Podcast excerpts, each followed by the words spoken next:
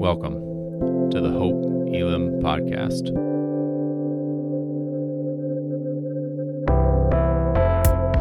We are a diverse church in the heart of Des Moines, seeking to bring God's kingdom as we live more like Jesus. We hope that what you're about to hear points you to Jesus Christ. Know that we're praying for you and look forward to connecting with you soon.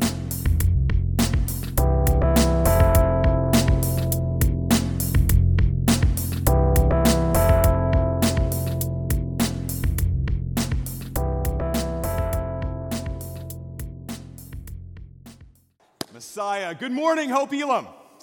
It is so good to be with you here today again. My name is John. For those of you that I haven't met, one of the pastors here, and we want to welcome those of you, the many of you that are in the room today, as well as our online church family, wherever you're worshiping from. So good to have you here on this Palm Sunday as we enter into Holy Week together. Jesus is on the move, literally on the move into Jerusalem for his final week on earth in his earthly ministry. But Jesus has been on the move around here long before today as well in a variety of ways. We always say that. We say that God is on the move, and that has certainly been the case. It's been a busy weekend around here uh, so far. Yesterday, I know a lot of you were here. We had an all church spring workday. Over 50 people were here cleaning up yesterday, so praise God for all the awesome volunteers that helped with that as well doing all sorts of cleaning inside and outside. Women's ministry had an awesome time yesterday. Men's ministry had an awesome time yesterday and on Thursday. If you have not been to community night on Wednesday night in a while, you are missing out. This isn't no like terrible church basement food. Brisket last Wednesday, people. Brisket, I'm telling you. This is amazing. So, people, I'm telling you, they're coming for the food and they're staying for Jesus. Amen. So, you got to check out community night. Check that out. Literally, the last few months, it's so amazing to see. There's something literally for all ages, all the way from the littlest ones in our nursery. You have the preschool going on during the week. You've got Hope Elam Kids for the elementary age. You've got Power Life and Ignition, our student ministry. You've got small groups for college students, for young adults, Revive, our young adult ministry, all the way up to small groups meeting after our 6:30 worship service on Wednesday night. God is on the move at Hope Elam. Amen. So fun to be a part of. God is on the move, and that is certainly true today as we begin this entry into Holy Week, this last week of Jesus' life. Now, some people might say, John, why do we make such a big deal of Palm Sunday? And why do we have all these services, nine services in five days uh, this week? It's Monday, Thursday, and Good Friday. Why do we go through all that? we know the end of the story, right? The guy comes back from the dead, amen? So we know the end of the story. Why do we have to do all of these services. Well, without death, there is no resurrection. Amen?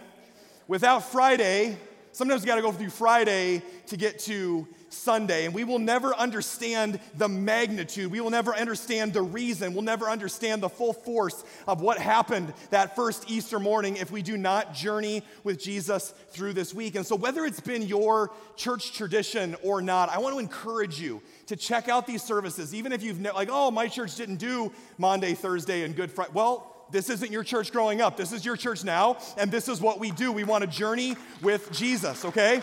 So, this is our new tradition. What you may not know specifically in the Gospels, there's four Gospels Matthew, Mark, Luke, and John, and there are 85 chapters total if you add up all the chapters that are in those Gospels. Get this 29 of those chapters are dedicated to just the final week of Jesus' life. Over a third of the Gospels is dedicated towards what we're going to cover the next seven days. So you might not want to miss it okay? It's a little important. There are a lot of great communicators in this church, and you're going to be hearing from them uh, Wednesday night for worship, Monday, Thursday, Good Friday, all the way through. This is so much bigger than Pastor Hurst and I. This is so much bigger than a couple pastors. This is about a church of gifted and talented people, not just speaking God's word, but singing today. Can we give God praise for our worship team one more time as well? So many gifted people in this church. But it all starts today with Palm Sunday. If you have your Bibles, your Bible app, go ahead and turn to Matthew chapter 21. That's where we're going to be today. And so we arrive on the scene just to kind of set the stage for you. It's Passover, which means this is one of the three main festivals that, as a, as a good God fearing Jew, that you would come back for. And they would do the same routine, the same tradition every year. And Passover was one of those festivals. And so naturally, the town is already full. It's as if the Super Bowl or the World Series was there, and yet this big parade breaks out because they get word that the king is coming. They get word that Jesus of Nazareth is coming, and Jesus is like celebrity status by this point.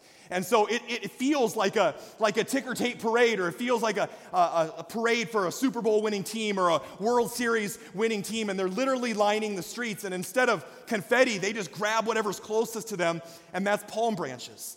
That's or twigs, whatever you have this morning, budget cuts. Palm branches are really expensive, I guess. We went with twigs uh, this year, but you got them. You, you get the idea. You can, you can combine them with somebody next to you, and you, you get the idea. Palm branches were a symbol of victory. And so here comes Jesus, and, and he's riding on a donkey, a symbol of, of peace and humility, certainly not what people expected. And people start laying down their palm branches, they're, they're laying down their cloaks. The city is just in an uproar. It's crazy. It's just nuts. It's pandemonium. And I, I, I wish I could kind of describe it to you. And so we're going to reenact it this morning instead. So grab your, grab your palm branches, make sure you got one, okay? And what we're going to do is what is Palm Sunday without a little friendly competition about who can get a little bit more rowdy. You guys ready to get rowdy? Seven of you. Great. So it's the it's the 11 o'clock service. We're going to get a little rowdy on Palm Sunday. So I'm going to split you right down the middle. So if you're up in the balcony, you can decide if you're on Team A or Team B. Team A over here is going to be the Hosanna team, okay? Team B over here, you're going to be the Blessed is the King team. And we're going to see who can welcome into Jesus a little bit louder this morning. So when I point to you, you want to just yell as loud as you can your phrase, and you wave that palm branch as high as you can. We'll give you practice and then we'll do it for real, all right? So this is the Hosanna group. Ready? One, two, three. I think you can beat him. This is the Blessed is the King. Ready? One, two, three. You're gonna have to step up your game a little bit, Team A, all right? So when I point to you, pay attention because I might mix up the order, all right? Here we go. One, two, three.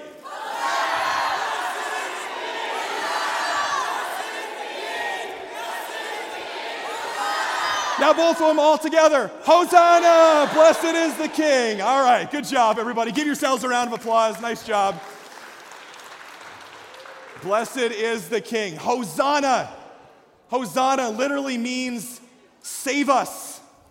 Save us now. Kind of a kind of an odd thing to be yelling at a victory parade, isn't it?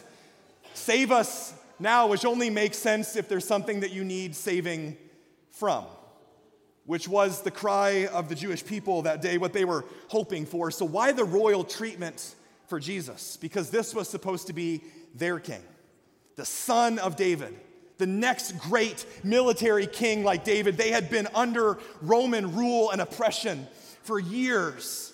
And now here's Jesus, the one who would set them free. Keep in mind, this is just right after Jesus has been healing people and raising them from the dead and casting out demons, and Jesus is a celebrity. Now, this was a familiar scene. Roman generals would often re enter back into the city on their big white horse with their sword and their chariot as a conquering hero. And here comes a rabbi from Nazareth riding side saddle on a donkey. I know, really intimidating, right? So people got to be a little bit confused that this is a different kind of king, and yet they think that Jesus is going to fit into their box, into their expectation for a military king that's going to come and kick out the Romans and establish this reign on the earth. But with all due respect to their national pride, Jesus was making it clear this day by what he said and by what he didn't say. Jesus was making it clear by what he did and what he didn't do that I am after a bigger enemy than the Romans. I'm not here just to kick them out and establish some earthly power that will be temporary for you. I'm here to go after an enemy called your sin and your death and the power of hell. That is my mission. That is my purpose. That is why I'm here. I'm not going to settle for anything less. In fact, Jesus said very few things in the final words and final days of his life because he didn't need to. In fact, after he's been arrested, you skip ahead in the story a little bit. Jesus is being interviewed by Pontius Pilate. And Jesus, here in the Gospel of, of, John, is a man of few words, but he doesn't need to say very many, and he speaks to this mission that he's on. Let's read it nice and loud together. My kingdom is not of this world. Because if it was, you would know and you would be losing. If you were Rome, you would know. Jesus would call down the armies of heaven and, and call all power and authority that's been given to him from heaven, if Jesus' primary aim was to establish an earthly power and rule and kingdom and wealth and prosperity, you would know and you would be losing. But it's not. Jesus says, I'm after something bigger, a more permanent and dangerous oppression that is killing you at the level of the soul, and it is your sin. You need a Savior, you need a Messiah. And so they had it half right. Save us, Hosanna, King Jesus. They had it half right, except Jesus was going after something much bigger. This was the driving force of Jesus' life, and most people missed it including his own followers. We'll get to that in a little bit. But most people missed it. Everywhere Jesus went, from the moment he began his three years of public ministry, everybody had expectations for Jesus. Everybody had expectations of wanting to, Jesus to be somebody. Maybe he's a prophet. Maybe even for you today, he's just a, a good moral teacher to teach some good values to your kids. Maybe Jesus is a good luck charm that when things are going really difficult in my life, then I'll come to Jesus, then I'll pray to him. Jesus says, I'm not any of those things. I'm the King of Kings and I'm the Lord of Lords. And most importantly for you this Palm Sunday, I am your Savior, the one who can rescue you. Amen? That's who Jesus is. People had all sorts of expectations for Jesus. There was a lot of confusion. Who is Jesus to you this morning? Every single one of us, when we, whether we realize it or not, when we walked in those doors this morning, we have expectations as well. We have expectations for who we want Jesus to be in our own life. And it's not just of Jesus, if you think about it, life is all about managing expectations. And it starts at a, at a very young age. I know we've got a lot of parents and, and grandparents in the room today. You can attest to this. Kids have expectations. Can I get an amen? They resemble something like this I need a snack every 6.5 minutes. That's what we're dealing with in our house right now. I, I think that there should be dessert, ice cream after every single meal. You've had eight pounds of sugar today, but I need dessert. I need ice cream.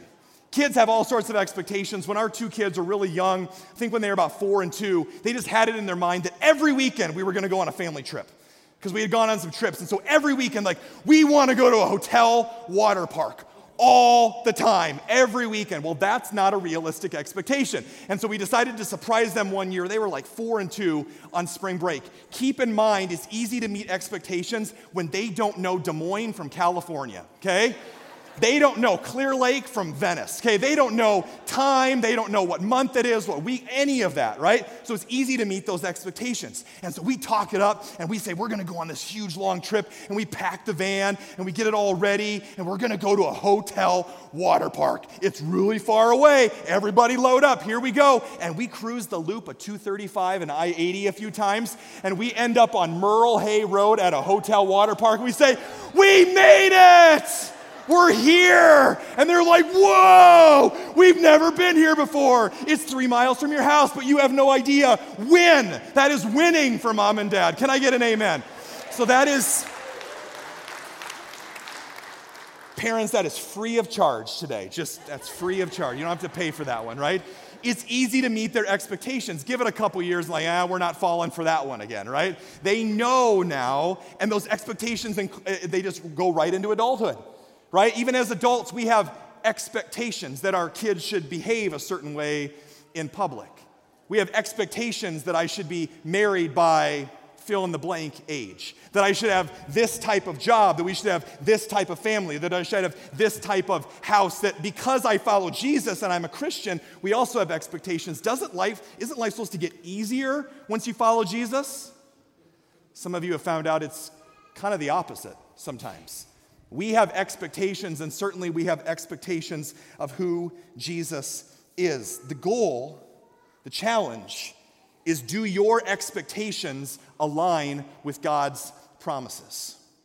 Because sometimes I think the expectations of how life should go, the expectations of what church is like, of what Jesus is like, are all based on our family of origin, our upbringing, what denomination you came from, of which we have 20 different ones here at Hope Elam, praise God. No matter where you come from, right? We all have expectations for what that is like. Jesus was very, very clear. Jesus was the only one that had a crystal clear view of the expectations of his purpose, of his mission. One of the things I love about Jesus is that he knew exactly who he was. Do you? Could, could you describe to me your core identity without telling me what you do for a living? Do you know who you are beyond what anybody else has said about you, beyond anything else that you've accomplished or haven't accomplished? Jesus knew who he was. And I'll give you a little clue. If you want to find out who you are, start by asking whose you are. And this morning, you are a son or daughter of the same king that rode into Jerusalem that Palm Sunday, the King of Kings and the Lord of Lords. That is who you are. Amen? That is your identity. Jesus aligned his expectations with God's agenda, even when he knew he was coming to earth, that he would suffer, that he would die, that he would experience pain, that he would experience heartache and betrayal. Jesus experienced all of that. And yet he did it. And here's the reality Jesus stepped into Holy Week. Jesus endured the pain because he knew it served a purpose. And some of us are misinterpreting the hardship and the pain in our lives because we don't know our purpose. Because we think that it should just be easy. That if life is difficult, that somehow God is angry at me. No, if you're hurting today, if you're struggling, if you're overwhelmed, mom and dad, Jesus has never been closer to you than he is right now. You will never be more loved than you are right now. God was with Jesus, his father, every moment of his life. Jesus knew he had a purpose, and because of that purpose, he was willing to go through the process. Some of us will never get the blessings of the kingdom because we're not willing to go through the process of surrendering to the king. We want all the blessings of the kingdom without surrendering to the king. We don't have clear expectations, and people there that first Palm Sunday didn't have clear expectations about what Jesus was all about either. And there's three key groups of people that we're going to look at today in this story, if you've got your Bibles open, that we're going to look at that all had expectations of Jesus. There was certainly the crowd, there were the Pharisees, the religious leaders of the day, and there were Jesus' own disciples that often missed it. And Jesus is going to shatter all of our expectations today. So if you have your Bibles, turn to Matthew chapter 21. And the first group that we see is the crowd. Now, why is the crowd there? Why are they in an uproar? We get a little bit of a context from the Gospel of John. Many in the crowd had seen Jesus call Lazarus from the tomb, raising him from the dead, and were telling others about it. No social media, Nobody's tweeting out, Jesus healed another person. Okay, so this is word of mouth, it's spreading. John 12, 18, that was the reason that so many went out to meet him because they had heard about this miraculous sign. When somebody becomes popular, everybody wants to jump on board with it, right? When somebody's winning, when somebody's everything's going well, you want to be a part of that. That's what fans do. And everything's going well, then I want to jump on board the Jesus train. And that's why these are fans. That was the crowd that day. They were fans of Jesus. They lined the streets. Some of them had never heard of Jesus or never met him before. But when somebody's winning, you want to be a part of that. It's, it's a celebrity culture that we have today. In sports, we call it jumping on the bandwagon, right? Remember in 2016 when the Cubs win the World Series? Everybody's a Cub fan. And I'm like, where have you guys been for the last 108 years, right? Just jumping on the bandwagon. I'm waiting for the Cubs to win it one more time in the next thousand years, right? But that's okay because we all have expectations. But the expectations of the crowd were Jesus, I am all on board the Jesus train as long as you meet my needs, as long as you keep healing people as long as you keep raising people from the dead, as long as you keep creating headline news, Jesus, I want to ride on your coattails all the way to the throne. The problem is, Jesus isn't looking for fans. Because you know what fans do? The nature of that is that we just consume. I, am here to get my needs met. I, am here for, for what Jesus, what you can give me. And how do we know that the crowd was fickle? How do we know that the crowd was filled with fans? Because the crowd on Palm Sunday was a lot bigger than the crowd five days later that stood at Golgotha as Jesus was crucified. We are fickle. As Christians, we are fickle. We want everything Jesus has for us as long as it doesn't require anything of us. And that's what fans do. And yet Jesus says, I never asked for admirers. I never asked you to stand on the sidelines or to stand on the side in the crowd. I never asked for admirers. I want you to follow me because I'm the king, I'm your savior, and I want to invite you into that new life. Parades come and go, fans come and go. Jesus says, I'm asking you to follow me. I don't want you to be a consumer. That's not how I created you. Because the reality is, some of you want to grow, and some of you have been coming to church and you've been going to Bible studies and small groups and all of that. But the reality is, is that you can't consume your way to maturity. You have to go through the process. You have to die to yourself. You have to surrender to experience the life that Jesus has. You can't consume your way to maturity. Followers of Jesus move from consuming to contributing. And we have the opportunity to do that every week around here, and certainly this week coming up on Easter. We are to have the biggest Jesus party ever because there ain't no party like a resurrection Jesus party. Amen? And if anybody deserves it, it's to be him. That's why we're having four services. That's why we're doing all this. And we need your help with that. Around Hope Elam, we call these garage door events meaning where you throw up the garage door and you say, Let's go. We want to make all the room that we can. And because of that, we need a lot of hosts to the party. Our hospitality folks tell us that in those services across this entire week, we need over 100 more volunteers to make that happen. And why is that important? Some of you are like, ah, I don't know, what, what's the big deal with that? Let me break it down for you. Every single year on Easter, there are multiple people that Jesus intersects with their story and changes their life for eternity. If that's not what we're about as a church, what are we doing? Then we are consuming. I want the posture of my heart to be every single time I walk in those doors is not consuming, is not what's in it for me. I hope they sing the songs that I like. I, I, I hope that the, the, the, the sermon isn't too boring. We're working on that. I hope it's the way that I want it, right? No, our primary posture when we walk through those doors is what can I bring? What can I contribute? How can I serve? Lest we forget that at the Last Supper, we worship a Savior who got down on his hands and knees and washed feet. If we can't serve, then what are we doing? We follow the chief servant leader of all time. You have the opportunity to do that, to be a part of that. Talk to anybody with a lanyard today. Talk to anybody with a blue shirt, and they would be happy to get you connected at one of those services. We want to move from fans to followers, from consuming to contributing, but that wasn't the only group in the crowd that day. There was also the Pharisees. Now, take a good, long, hard look at these guys. If you've ever seen party animals, this is, I mean, don't these guys just look like they're ready to rock, right?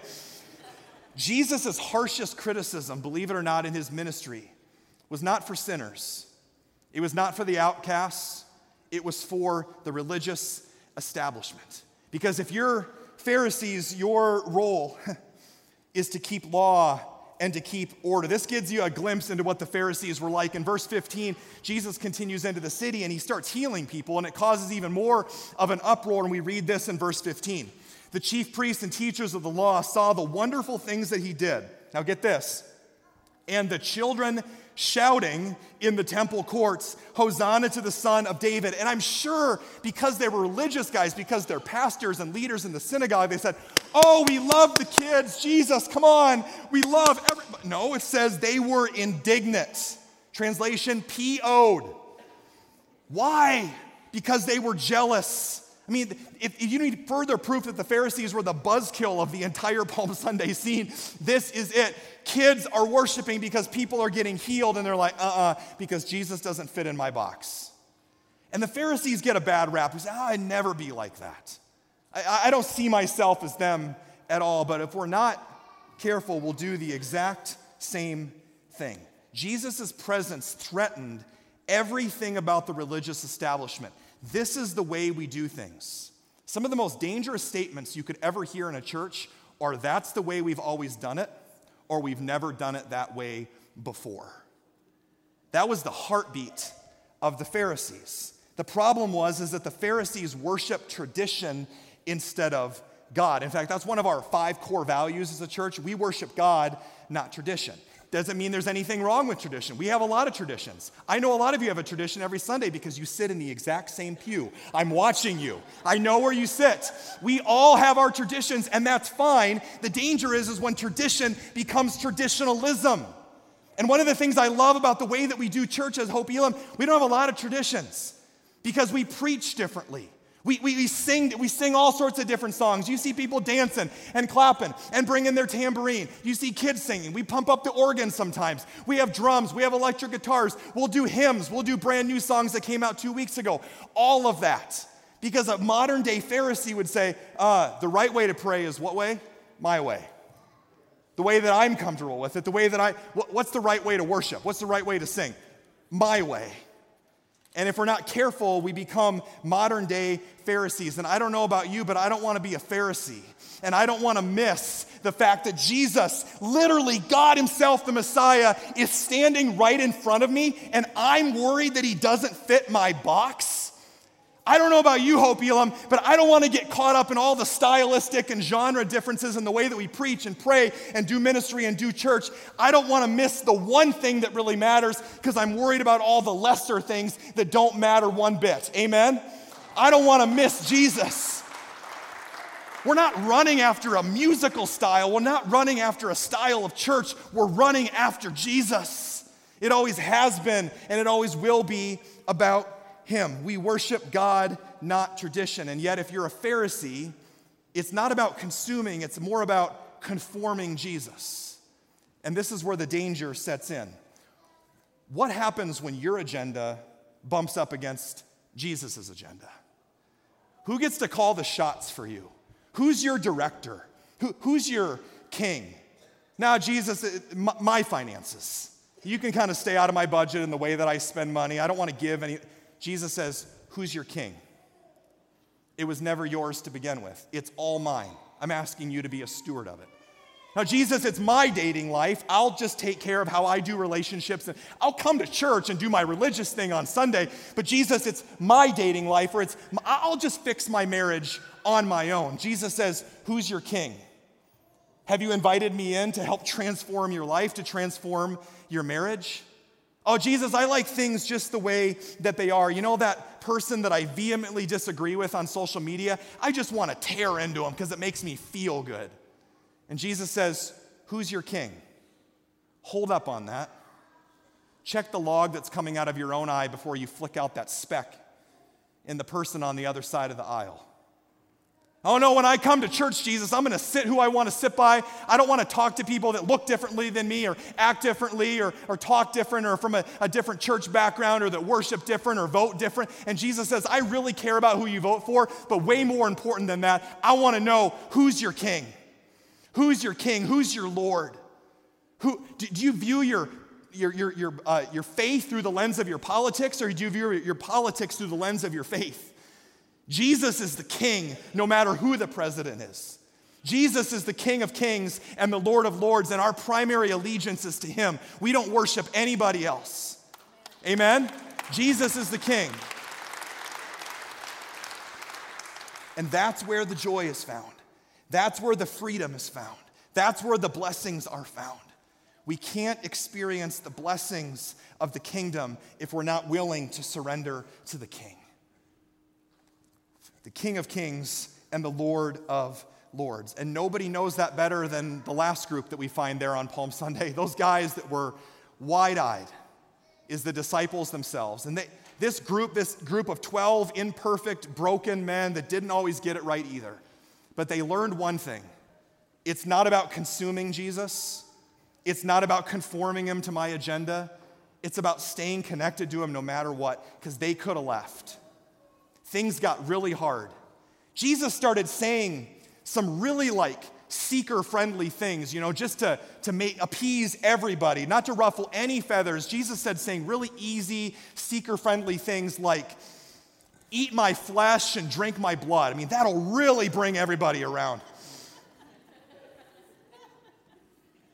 But again, Jesus' primary aim was not to be a celebrity, it was to be a savior. Jesus gives us what we need, not always what we want. And as He conforms our will to His, our wants get changed to what we really need. That's the purpose of prayer. And Jesus knew that. He was on a mission. These disciples stayed connected to Jesus no matter what. So much so, let's read this together. In John chapter 6, it was getting hard, and people were leaving Jesus. All the consumers were starting to leave by this point. There's a few left. Everybody was leaving in droves. And the disciples said this let's read it together Lord, to whom shall we go? You have the words of eternal life. Is there anybody here today that's just exhausted from trying to make life work on your own? I'm trying to be such a good parent. I'm trying to be such a good spouse. I'm trying to do everything I can to please my boss at work. I'm trying to be a good Christian. I'm trying to get to church. I'm trying to pray more. I'm trying to read my Bible more. And I just feel like I'm never enough. It's right, you're not. The whole purpose of this week is that Jesus came for you.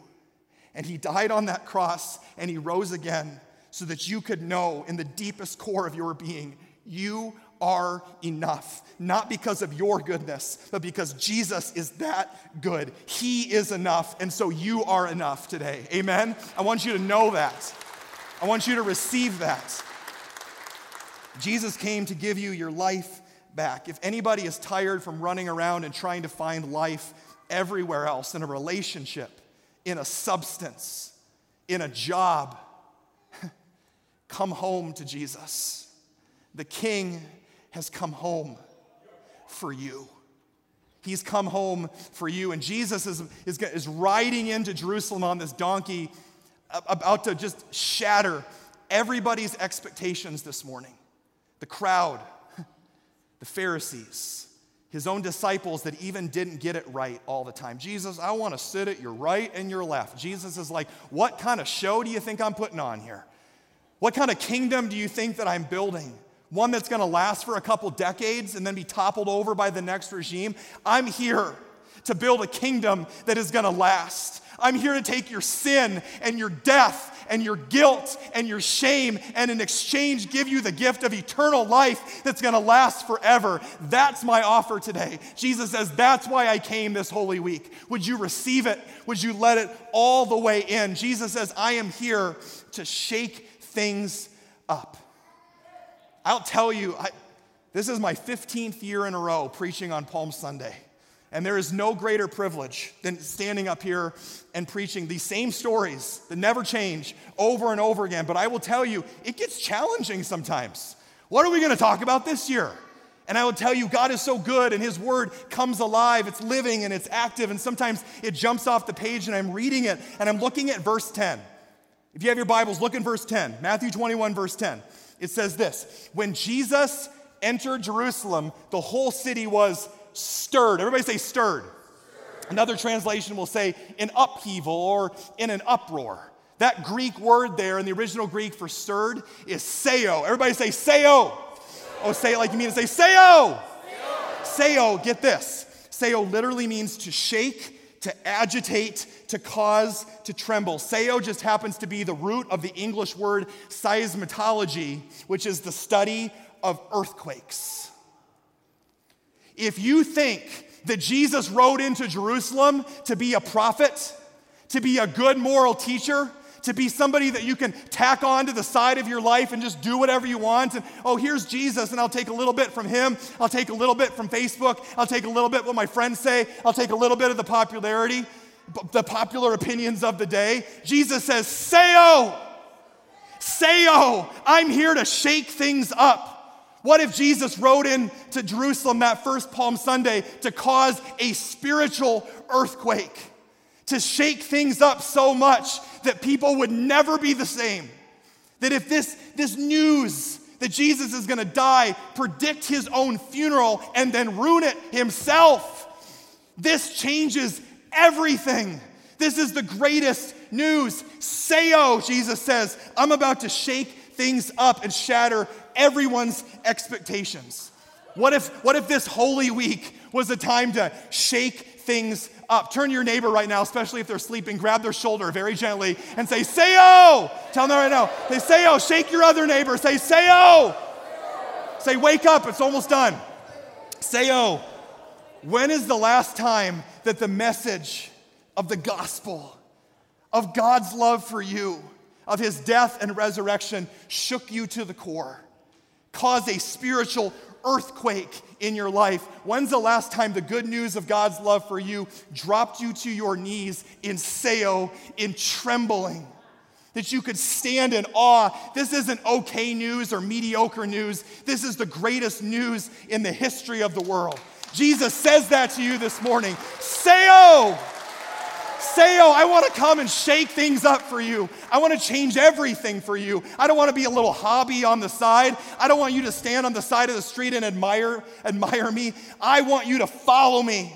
I want you to go all in with me this holy week. Monday, Thursday, Good Friday. I want to shake things up. Well, I've never invited anybody to church before. Well, there's a first time for everything. If you've got the greatest news in the world, if you're moving from a consumer to a contributor, I'm going to ask myself this week, who needs an invite? And I'm going to grab some of those cards on the way out. I'm going to invite my neighbors and my coworkers and my friends. I'm going to, I'm going to start to worship in ways that I've never worshiped before because I don't want to be a modern day Pharisee. And it doesn't matter what people think around me. I'm living for an audience of one. I'm worshiping an audience of one and I'm going to worship him and I'm going to invite, and I've never served before, but I've always, I've always wanted one of those fashionable blue shirts. So I'm going to sign up and I'm going to serve. I'm going to, I'm going to serve for Easter. I'm going to do that. I'm going to pray big prayers because I worship a Jesus that came bringing Seo to shake things up in your life. He is the King of Kings, and He came back for you this Palm Sunday. And if you would listen very closely, underneath the rumble of the shattering of the earthquake, of Jesus riding in, of the King returning home, you might just hear Him say,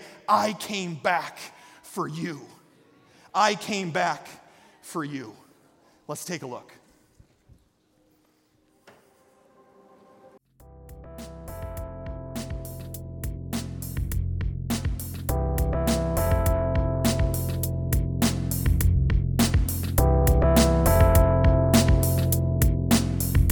Thanks so much for joining us. To find out more about Hope Elam, follow us on Instagram at hope.elam or visit our website at hope-elam.org.